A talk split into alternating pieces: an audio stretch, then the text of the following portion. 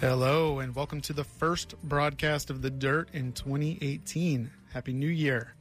I have my fingers crossed that 2018 is going to improve upon 2017, but now that January isn't even over and we've already got a government shutdown under our belt, I'm not really holding my breath that 2018 is going to go any more smoothly than the last. That said, I am fiercely optimistic uh, because, you know, whether we're talking about securing clean drinking water for our kids or protecting our youth from deportation or pursuing justice in in all of its other forms equality within the criminal justice system rooting out corruption in our political infrastructure reclaiming our most basic right to fair representation in government the people of our state and across the nation have a lot of fights ahead of us this year but I think we've got the fight in us for another few rounds. I have I've seen the fire in in your eyes, listeners, and in the eyes of the people around me who are, are absolutely geared up and ready to fight in 2018 and change things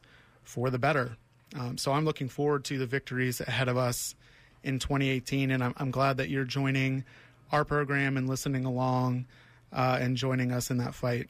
Um, as you probably know, on this show, we discuss all things related to the environment and environmental justice, often with a focus on North Carolina. We're broadcasting out of historic Shaw University, WSHA FM in Raleigh, North Carolina.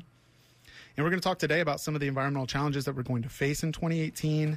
And to do that, we have two of the best environmental journalists in the state, I, maybe the country, um, here to discuss some of that. But I want to start the show first um, this being the first show of the year, with a story about three young activists from the Triangle who are already out there fighting for your future. We talk a great deal on our show about fights over coal ash, offshore drilling, the Atlantic Coast Pipeline.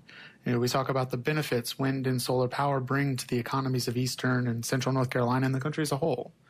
And part of the reason we talk about these fights is because of an issue that's overarching and ever present in those conversations, and that is the disastrous human, economic, and ecological effects of climate change caused by burning coal, oil, and natural gas. We're already feeling the effects of a changing climate. Weather patterns are more extreme, global temperatures continue to rise, the Arctic has already begun changing in fundamental and irreversible ways but there are still a lot of folks who think that this is an issue on the horizon and fail to address it with any kind of urgency. For younger folks, the creeping realities of climate change are all they've ever known, and some of them are taking a stand. In about third or fourth grade, I first learned about the issue of climate change, and I'd heard about it before, but that was the first time I really learned about it in depth.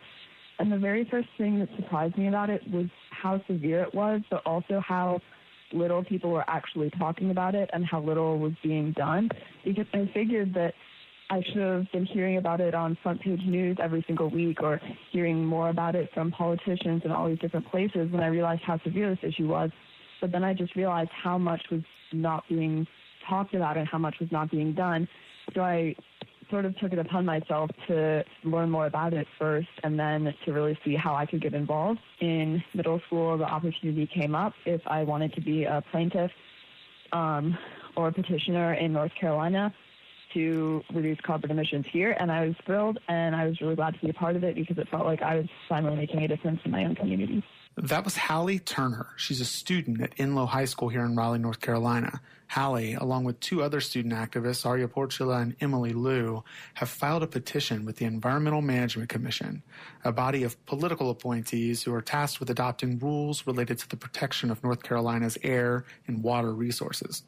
In short, their goal is to get the EMC to adopt more stringent rules to address climate change. They're being helped along the way by the Duke Environmental Law Clinic. I'll let Duke Attorney Ryke Longest give a more detailed explanation of just what they hope to accomplish. The, the petition is aimed to accomplish getting the state of North Carolina to commit to a planning process to eliminate all sources of CO2 emissions in North Carolina um, by 2050. And that uh, is a goal that, uh, if trends continue in energy production and energy use, uh, we will, as a society and as an economy, be moving in that direction already for a variety of other reasons, namely the um, uh, more uh, new energy sources, solar particularly, uh, the price of solar coming down um, uh, at uh, pretty phenomenal rates, and then also the um, uh, changes in the way in which we use and produce energy um, uh, changes within the energy production sector. Uh, however, the uh, the policies that supported that move uh, are subject to change by the General Assembly, by the Utilities Commission, and others. Uh, and there is, of course, a countervailing force that seeks to positively um, uh, actually, you know, move that.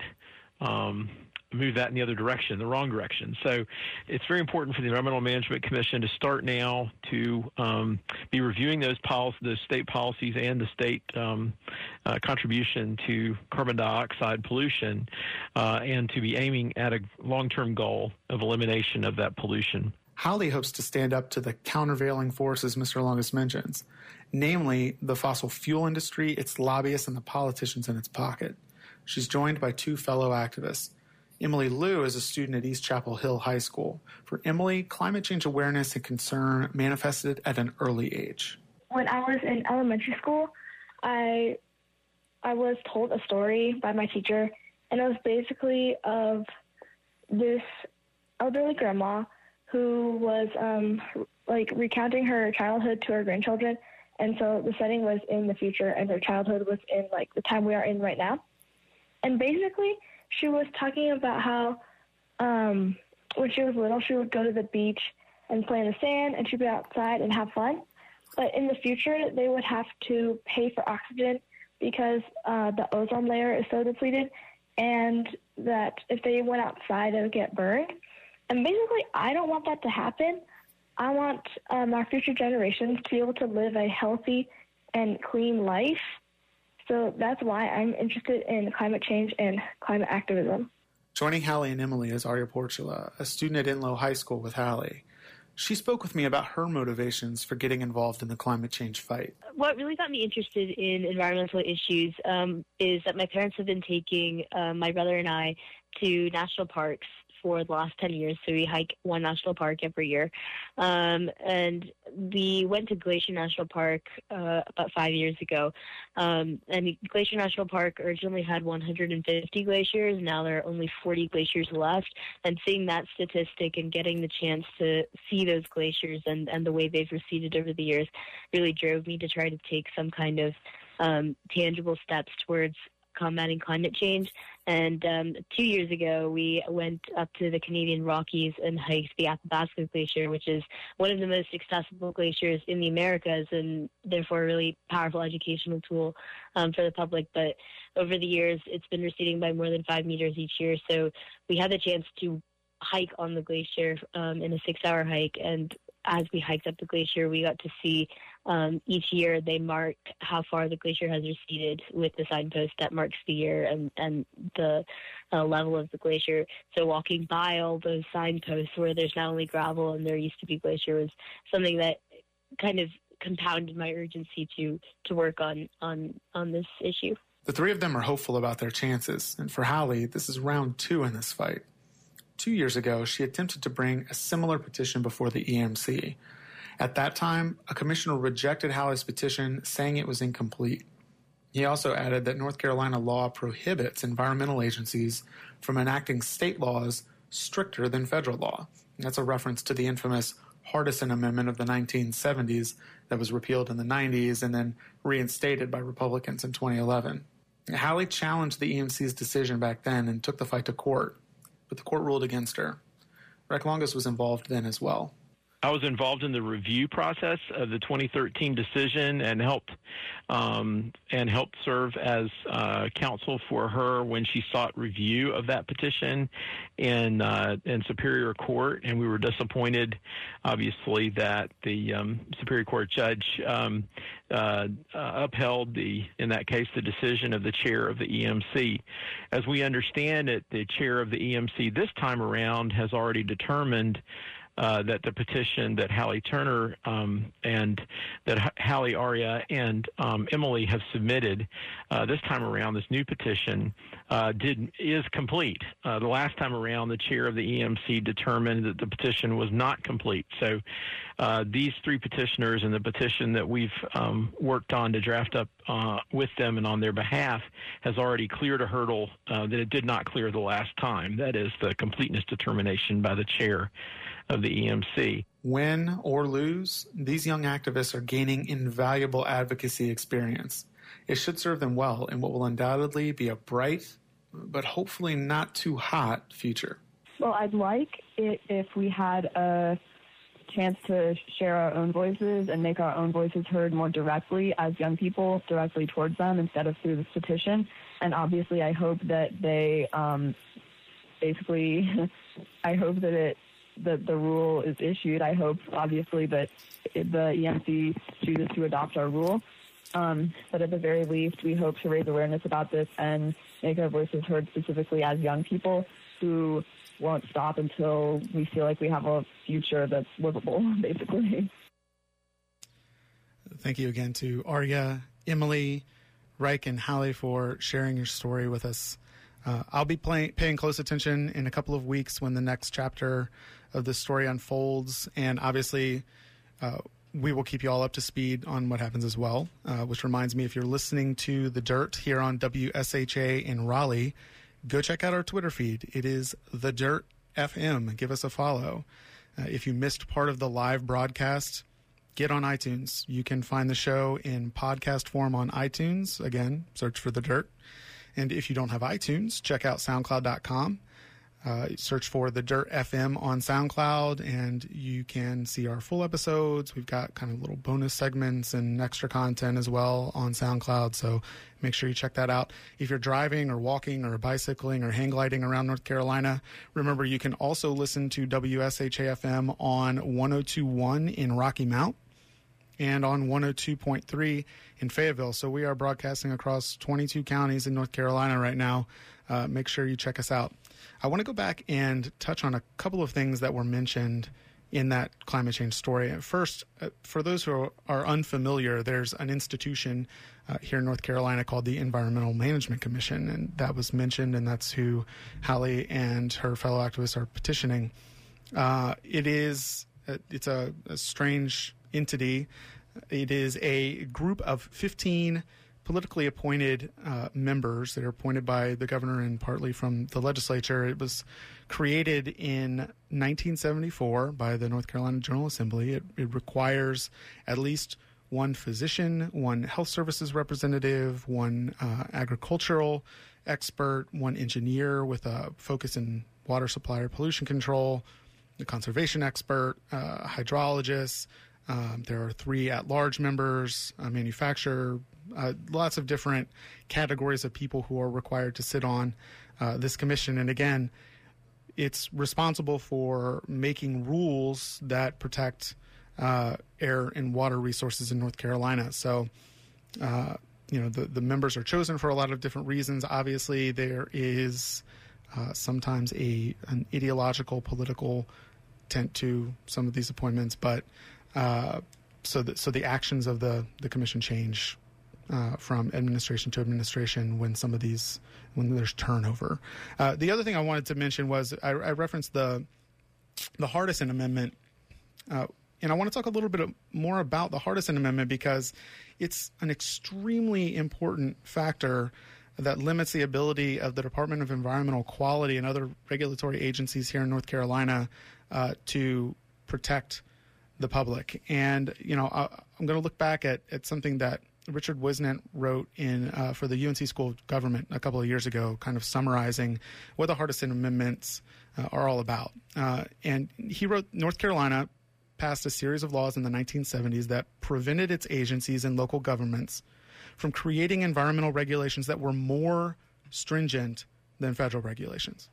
Uh, so this was they were called the Hardison Amendments, and it's named after the the guy who was pushing them, in reference to Senator Harold Hardison uh, who was a, a, Democrat in the 1970s from Lenoir.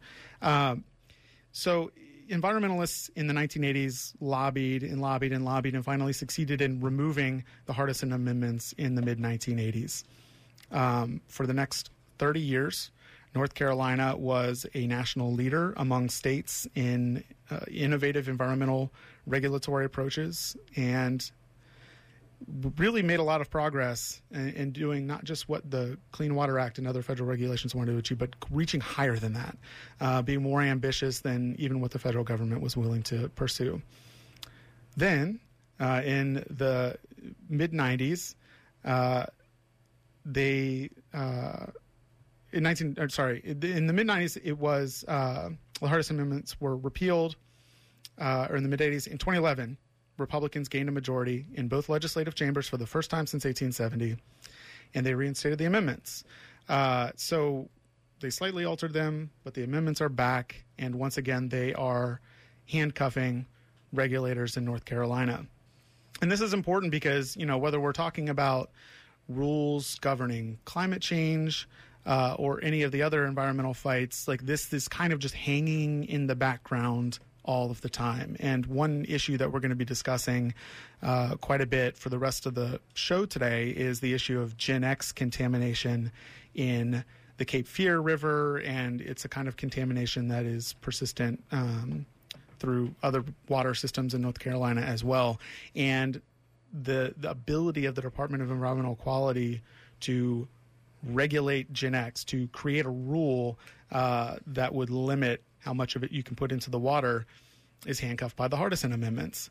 So, uh, you know, there were over the course of the past six months or so, there have been a lot of legislative moves and maneuvers and jockeying back and forth about, well, what can government do? Should we you know, should we invest money in DEQ, which is starved for resources?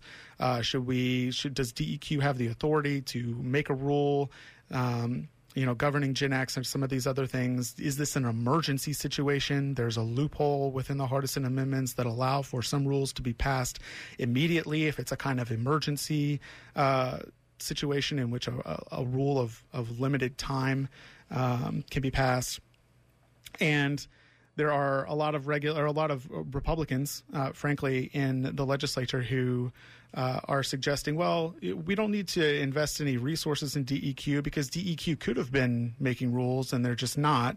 And on the other side of things, realistically, DEQ has tried to make rules but can't. Um, they're they're handcuffed by the Hardison amendments to a certain degree. Uh, but there's a question going back and forth about whether or not that's a, a solid course of action. So, uh, so you can certainly do further research on the Hardison amendments if you want.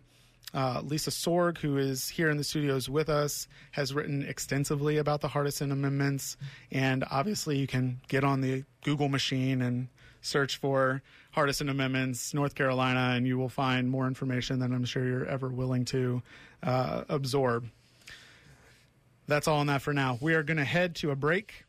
Uh, stay tuned for our next segment. We're going to be talking with the panel about all kinds of different issues. And you're listening to The Dirt on WSHA FM.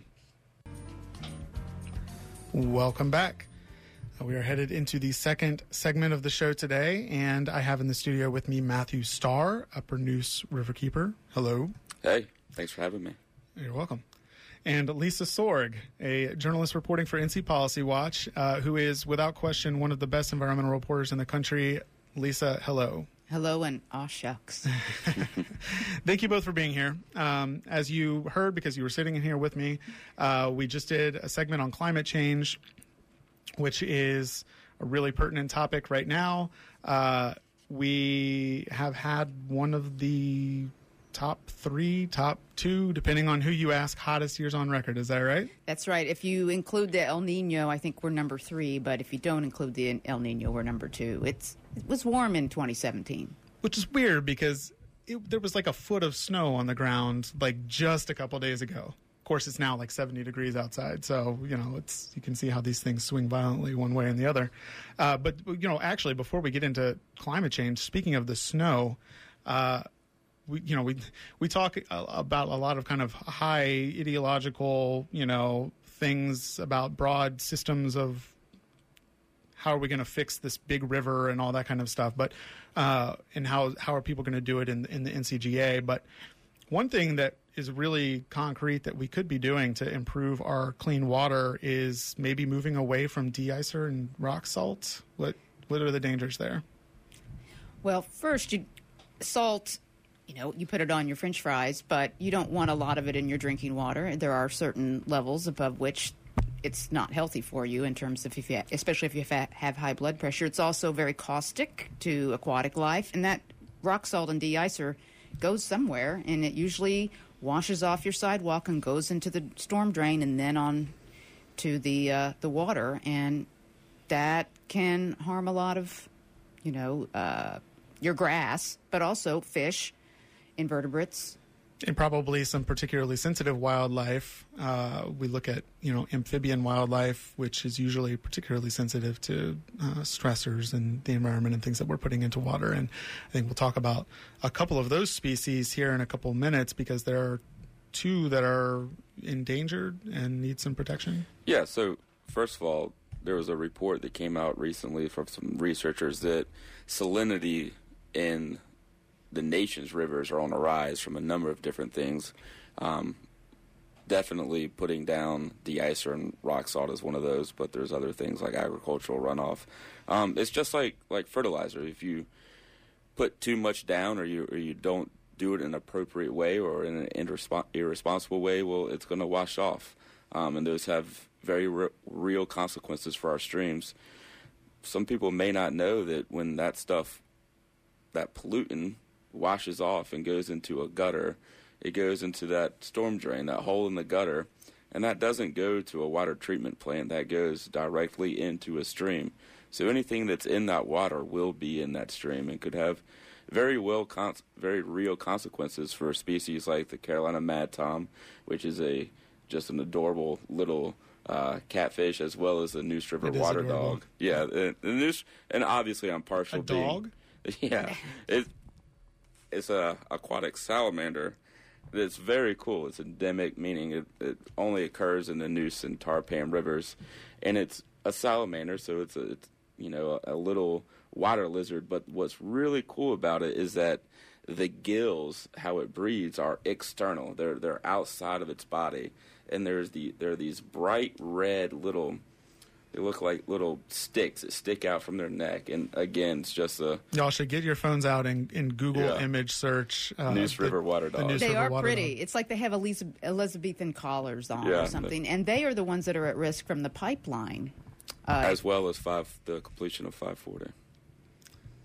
Well, okay. Yeah, there, there's a whole can of worms we could get into there. Yeah. We don't have to get into that right now because I want to I want to go back to 2017 was super hot despite the snowstorm in early 2018, uh, there were some really hot counties in North Carolina. What were the hottest counties? Well, there was Richmond County, which I believe was 3.4 degrees above normal. The, uh, Lee County was in was no yeah Lee County was in there. Scotland County, I think there were 10. Anson County, all of those were uh, three degrees or more above normal, which is a lot. Uh, yeah, I mean, I am not sure people might not realize that just a, a, a, degree is a lot. You know, we're talking about three degrees. That's really substantial, uh, substantially hot and dry. It was dry too. Dry. Correct? There were counties. I think it was Chatham and Lee in particular were nine to twelve degree, or inches below normal, and that is extremely extremely dry, and most of the state now is in some form of drought, either abnormally dry or in a moderate drought. And I think that's something that listeners probably uh, recognize as well. And we've seen fires that have probably been exacerbated by drought conditions over the last year and in the last couple of years. But I mean, I'll just, if you're curious, I'll read through them here. We've got the 10 hottest counties in 2017. Richmond, Scotland, Warren, Moore, Franklin, Hoke, Johnston, Anson, Carteret, and Washington. Uh, driest counties, Lee and Chatham were mentioned, Moore County, Harnett, Cleveland, Alamance, Richmond, Montgomery, Stanly, Randolph, and Scotland uh, were all up there in the top 10 driest counties of 2010. So these, I mean, look, you can you can tie these on average higher temperatures and these kind of extreme drought conditions, there are connections to climate change. This isn't just some you know idea. Oh, we're going to get warmer or whatever. Uh, it's it's extreme weather. That's what we're looking at. That's connected to climate change and. It is, you know, there's a report in the New York Times that came out just earlier this month about how climate change is altering our lakes and our streams. Um, burning fossil fuels is, is contributing to this. What's it doing, Matthew? Yeah, so, well, and you brought up an interesting point, you, you mentioning the snow and the East Coast being um, really cold in the past couple weeks. But that's, let's remember that climate is separate from weather. And while we might have been experiencing really cold temperatures, and as a southern boy, no thank you, but the rest of the country was still warmer than average during those times. So just because we had snow doesn't mean that climate change isn't happening. And you see the president and then everybody else that are out there. Oh, look, you know, it's there's snow on the ground. There's no such thing as global warming. That's we call that snow trolling. It's just, uh, yeah, it's it's every single time you Yeah. hear that it happens. It's just not. It has no relation to the reality of the science um, behind what's Yeah, behind what's happening. and as you said, climate change is it's not just warming; it, it's leading and causing more severe weather events. So the snowstorms could potentially be more severe. The hurricanes potentially more severe. It's it's, it's altering the severity of which we experience different things, such as snowfall, hurricanes, droughts, and and temperature change. And and one other factor is that scientists have been measuring. You know, we think about we're burning these fossil fuels, we're releasing carbon dioxide into the air, it's trapping heat, et cetera, et cetera. But it's also getting into our water. Uh, scientists have been measuring carbon dioxide um, in uh, in the ocean in seawater, and over the past three decades, they've documented a steady rise of carbon dioxide in the seawater, which that can harm marine life in uh, a variety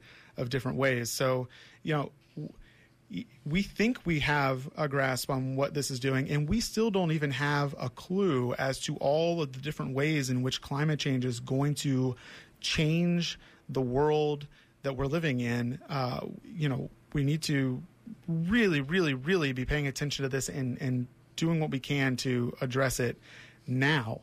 Uh, part of that could have been the Paris Climate Agreement, and you know, to Governor Cooper's credit, he he's uh, expressed a desire for North Carolina to remain committed to those goals. Uh, we'll see where we go as, as far as that's concerned. One thing that is now on the table as far as fossil fuels go offshore drilling. Oh yeah.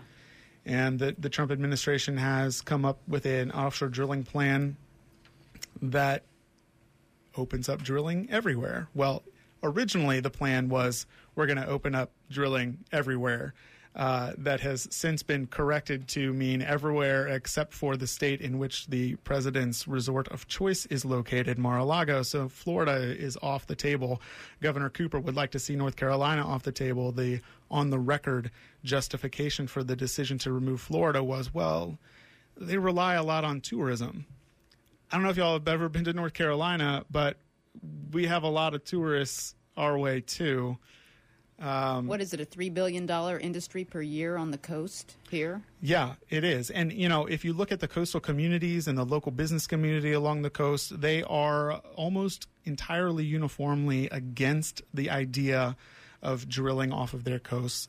They don't want to see it. You know, it. Why should the federal government come in and usurp the the power and desires and wills of the local communities along the coast? It's ridiculous. And and for people who don't know, specifically, North Carolina waters extend three, only three miles. Uh, so when we're talking about drilling that could come in, we're talking about only three miles from the shore. That is not very far at all. Uh, so a disastrous oil spill, for example, would would have a very very quick and immediate impact on the coasts and on the economies. And you could see the rigs on a clear day. You can Yeah. see a rig forever. And and Brian, as as we've talked about before, this isn't offshore drilling gives this kind of misnomer that it's out of sight, out of mind. You mentioned three miles, and you said something to me before that, that really resonated. This is ocean front drilling. This is this is drilling. Right. that- I don't. I don't like calling it offshore No. drilling. I like calling it beachfront What it drilling. is, Yeah. yes. It's because that's what it is. You're right. You know, the oil rigs are enjoying the beaches on the other side just as much as you are on your side, Mm-hmm. except for they're doing it in a much more dirty way. Well, and then there's the whole seismic testing Exactly. issue, which really harms the sea life. Can you tell I like sea life? we talked about we talked about seismic testing on this show a while back, and uh, it's worth getting on iTunes and revisiting that episode if you haven't already. But it, yeah, that's that's kind of the first step to any drilling is to go out and blast sonic waves down into the ground to figure out where you're going to drill. And as you can imagine, if somebody came up to you with a giant stereo and was blasting it in your face for hours on end, it is extremely disruptive to. Uh, mammals to life to large mammals and and apparently according to new studies to plankton which is kind of the building block of the entire marine ecosystem. So so we've got the drilling thing. Uh, we've got the climate change affecting our our lakes. Our freshwater, not just our our seawater. you're right uh, and we've got some vulnerable species that we need to take care of what what else do we have coming down the pipe what other fights are there to be had um, with regard to the environment in North Carolina in 2018? What are the policy debates we should be looking for? Well, I'd say the Gen X appropriations is a big deal. Uh, one thing I'm working on right now, which I hope to have done tomorrow, is uh, Senator Phil Berger, after the Senate refused to vote on the uh, on House Bill 189, which would have given DEQ some money, including one million dollars for this very high end piece of equipment that can monitor all these emerging contaminants that you know are really hard to detect. The high res mass A spectrometer. Yes. Well, Phil Berger says, well, DEQ has access to that equipment for free. I have called now five universities, private and public, and I have yet to find anyone who says, yeah, free. Come on in. so I I have no evidence, and I've asked via email the senator what his source of that information is, and so far I have not heard back. Hmm. So I don't think it's free. Yeah, I mean, a high res mass spectrometer sounds really fancy because it is. It's a, you know, think about it this as the Ferrari of scientific equipment. Um, I'm not just You gonna- wouldn't just let somebody drive a Ferrari for exactly. free? Why not? what about me? yeah, a little bit of risk involved there.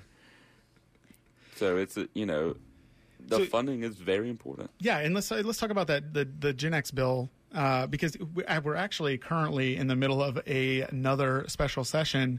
Uh, it's kind of a running joke on this show because it's special session session after special session after special session, which is really hard to say over and over and over again. So I wish they would just stop, Stop. holding them so I wouldn't have to try to do that. Uh, I can I, I don't know. I honestly don't know what number we're at. Six, something like that. I, but but we're in the middle of one right now. There's skeleton sessions taking place. Uh, it, one thing has environmentally related has been introduced on one chamber. What is it related to Gen X? What are the details of that bill? Yeah, so The House. So as Lisa mentioned, um, Senator Berger was responding to a bill that was passed unanimously in the House, and and that bill started the framework to look at Gen X. And the most important part of that bill was that it it gave just about three million dollars to DEQ for resources they desperately need that the same General Assembly, the, these same legislators have continuously cut money out of their budget, so they're not able to deal with these problems. But so it would, it's, it's, you know, think about it as the crawl, walk, run, sprint phase. We, we're, we're in the, the toddlers barely learning how to crawl. And that's the first step that needed to happen. And as I mentioned, it was passed. However, before it was even passed, the Senate adjourned. Uh, they went home. They they went home without a, ever hearing the bill, bill, let alone taking a vote on it. Um, so call your senator. Tell them this is important. Tell them to do something real. Do either of you have a sense of whether or not, when the House passed this bill, they had any expectation that the Senate would ever take it up? Well, when I was listening to the River Quality Committee, Ted Davis said he was going to, you know, include the Senate in, you know, here's the draft. But reading between the lines, he would say things like, "Well, I have no idea what the Senate's going to do," and that made me think that he probably was skeptical.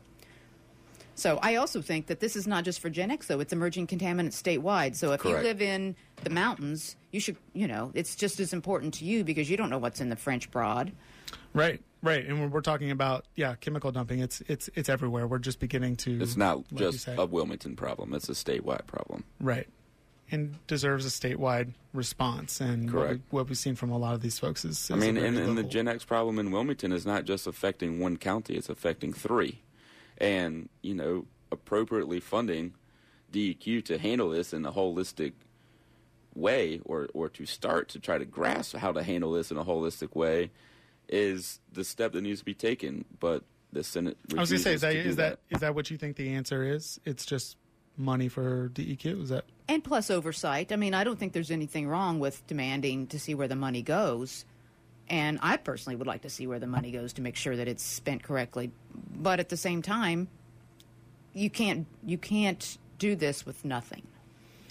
So, as listeners may or may not know, there is uh, the Clean Water Act requires certain discharges of certain pollutants to uh, adhere to an, an NPDES permit in North Carolina, and it's the Department of Environmental Quality that is tasked with reviewing, approving, approving, managing all these NPDES permits, and uh, the the Gen X uh, contamination was was it, one of these. There's a huge backlog of these permits, and DEQ could probably use some resources to try to get a handle on that. That would be one step here.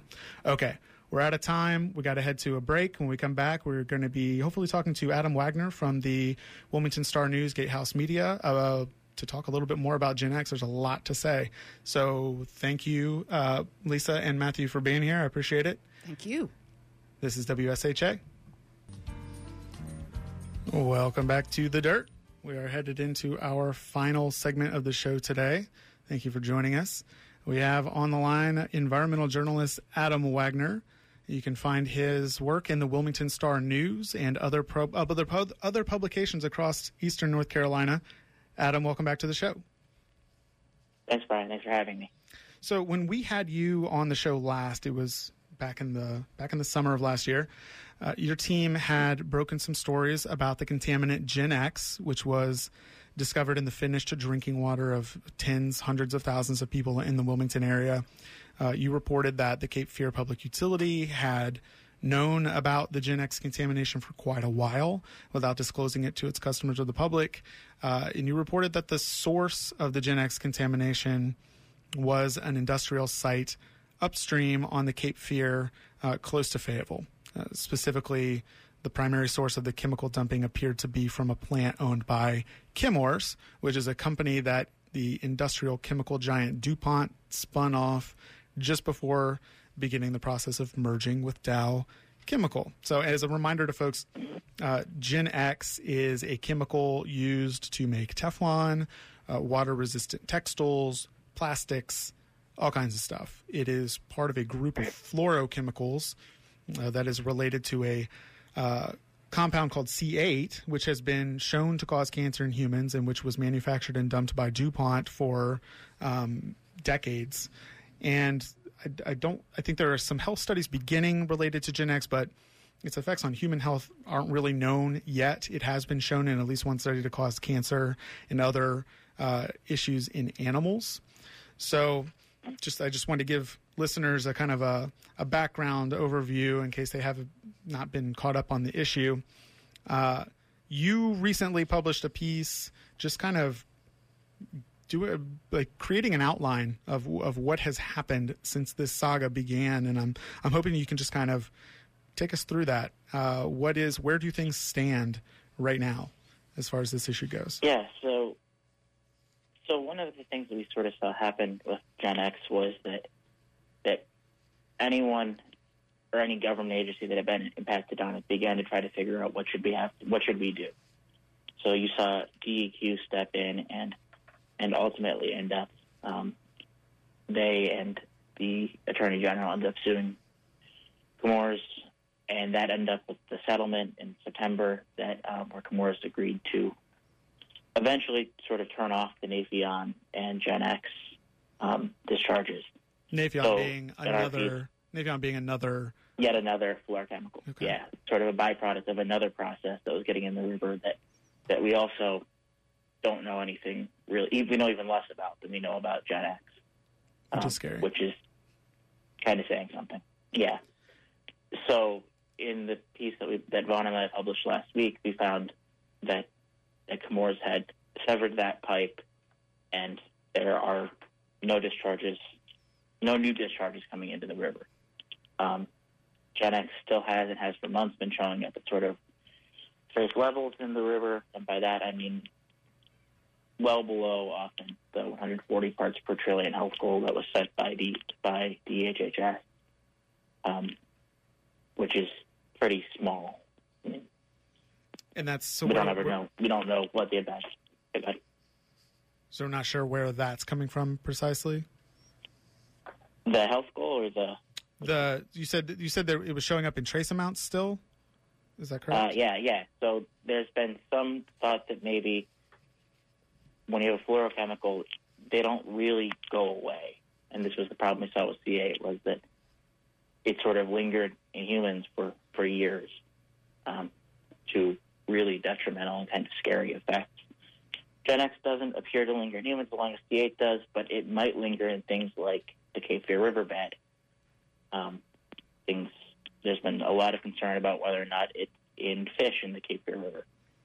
So one of the things that UNCW was tasked with as part of that HB 56 appropriation that they received um, was to look at some of those things. They sort of received sort of a a vague order to go research some of the some of this stuff. Um, with the thinking being, I think they would look at sediment in particular, It sort makes of nail down whether yeah, Yeah, it makes it makes sense because I mean what we do know about about this compound or compounds like it is that it doesn't break down. I mean that's kind of the whole point of it. Uh, you know, when you're putting something on Teflon or you're creating a you know water resistant clothes and things like that, the whole point is to have something tough that doesn't the water doesn't affect. So of course it's not going to get diluted and it's not going to break down in nature. It's not a surprise to me that it's uh, that it's lingering. I'll be interested in see w- what they find uh, with regard to the the riverbed for sure.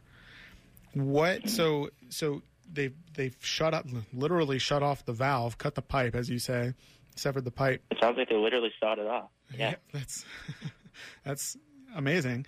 Uh, Yeah. But the, I mean, from it's my understanding that Gen X is is making its way into water other ways than just that pipe, uh, and in other ways in not just liquid form. Is that right?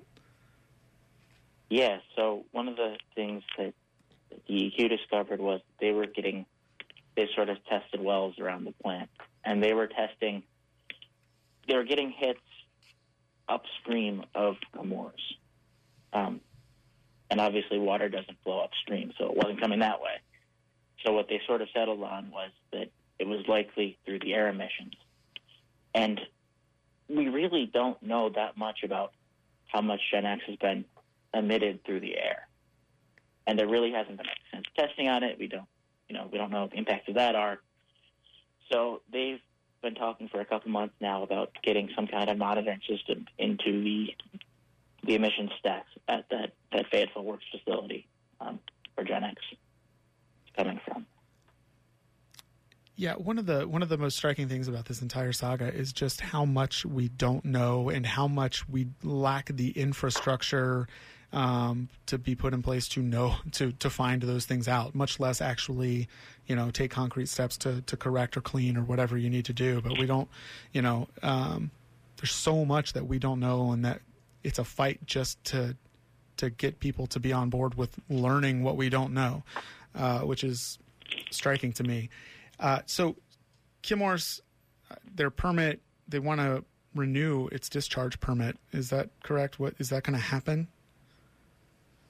It's really unclear if it's going to happen. Um, what is pretty clear is that, that Michael Regan, the Secretary of DEQ, came out and said anything that we do will have a a specific denial of, of Gen X discharges. So that'll be written into the permit, um, which is pretty strong progress. It's also unclear, though, that if they have any kind of renewal hearing in Wilmington. Um, traditionally, they have a hearing in the county where the plant is based, so in this case, Bladen County.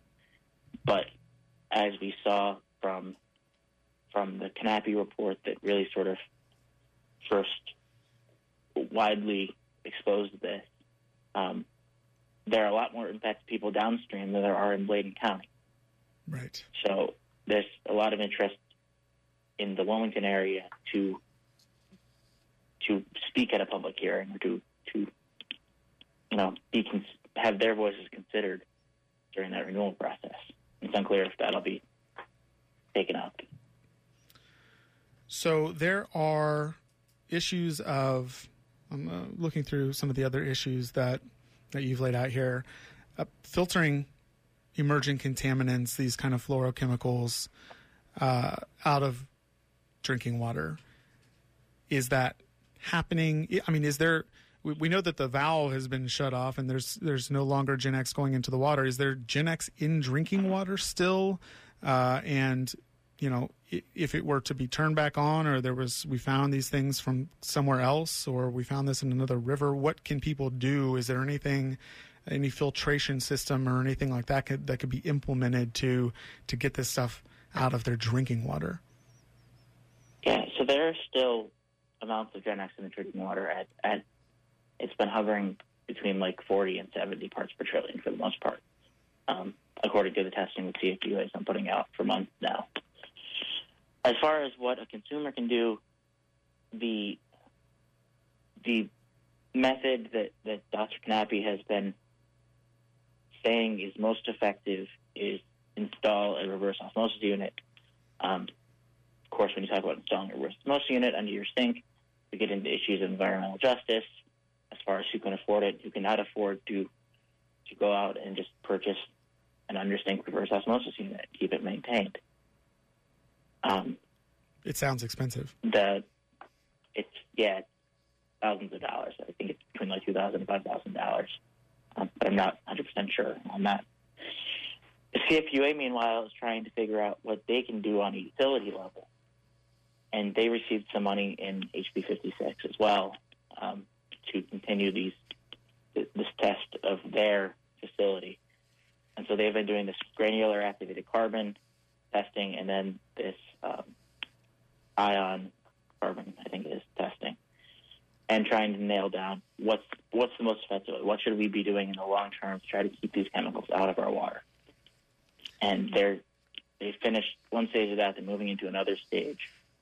Meanwhile, in Brunswick County, that county just appropriated six hundred thousand um, dollars last week to do tests at their own facility, they're supposed to also receive some input from the CFPUA testing, but it's a different kind of water treatment facility. So they're trying to figure out, you know, what what should we do moving forward. And, and just and just it's, to, it's really no, go yeah. ahead. Sorry.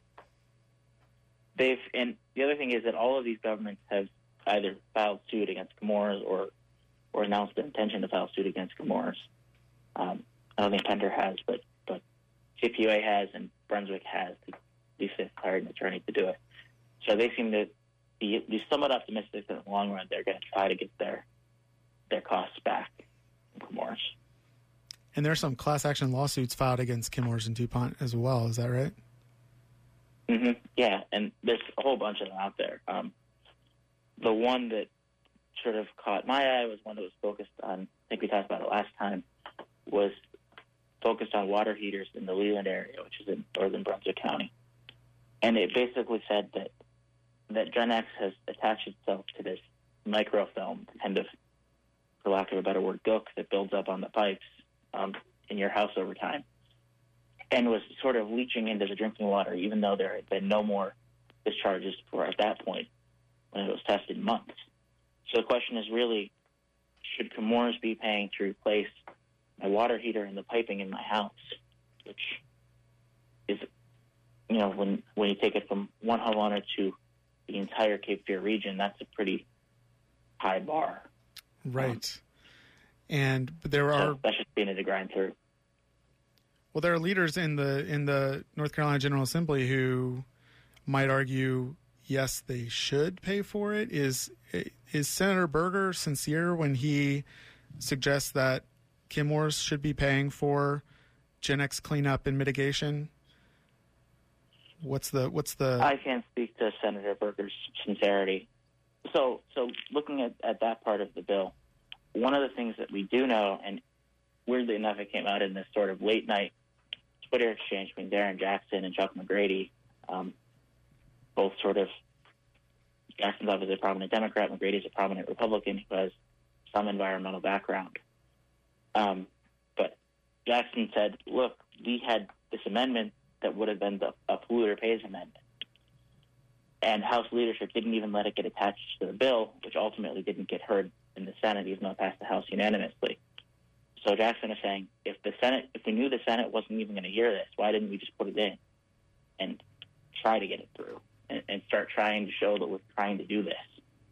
Um, which might speak to where Republicans are on on polluter pays legislation. Yeah, that, I mean that that makes a certain kind of sense.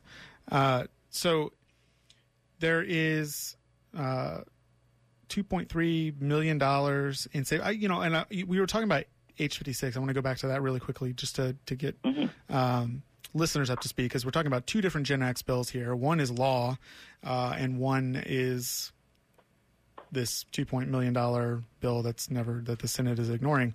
But w- exactly what did 56 do? And, and and it got some money for somebody. Who's that for? Yeah, so it got I think ultimately it was four hundred thirty thousand dollars that was split between UNCW and CFPUA, um, and they were each given these these specific outlines of what they can do with the money. UNCW was research this emerging contaminant, research of the effects of it.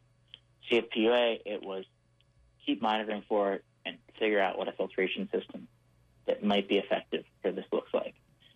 Um, there are some other smaller pieces of that, but that testing is really still sort of ongoing in both cases. Um, we were supposed to get a report from CFU on April 1st. They've been putting out these interim reports that basically say we're still doing this. We're, we're sort of technical. We're grinding through this right now. Um, HB 189 was came from the House River Water Quality Committee, which both the House and the Senate set up these committees shortly after kind of sort of blossomed into a statewide issue, statewide water quality issue. And Ted Davis, who's a representative in Hanover County, um, Who is took leadership of this.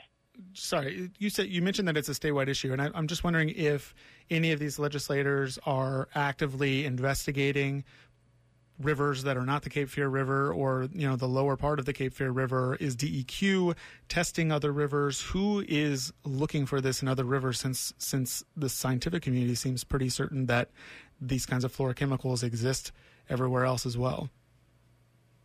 So we know that, that Lee Ferguson found it in, in the Cary area. Um, he's a, a professor at Duke, and he certainly located the levels of it. And I think it was maybe some C8. I don't recall the reporting exactly on it, but but they're just looking for it. DEQ doesn't seem to be looking for it in, in other river basins. But when I say it's a statewide issue, I mean it's it's really a a question of water quality and of these emerging contaminants, not necessarily just a Gen X issue. Right. Um, there's other industry out there. There's other people putting things into the river that that are these sort of mashup chemicals that we seem to be seeing with Gen X um, that don't have a kind of sexy name like Gen X that that maybe could be dangerous. They haven't been studied. One to four And dioxane. They could be in the being- water. Dioxane being one Yeah. of them. Um, okay, well, uh, we've got to close out the show, but Adam, thank you again for being here and getting us up to speed on this issue. Uh, everyone can uh, check out your work on um, the Wilmington Star News website and and all the other papers that pick up Gatehouse Media content. Um, I really appreciate all of the work that you've been putting into this. It's been it's been extremely helpful in driving this conversation forward and, and helping um, raise awareness about this new or not new, but little understood kind of contamination um, that's been taking place in our in our waters for decades. So thanks, Adam. Uh, we have got to close the show for today. So I want to thank you all for listening. Check out the Dirt FM on Twitter and have a great one.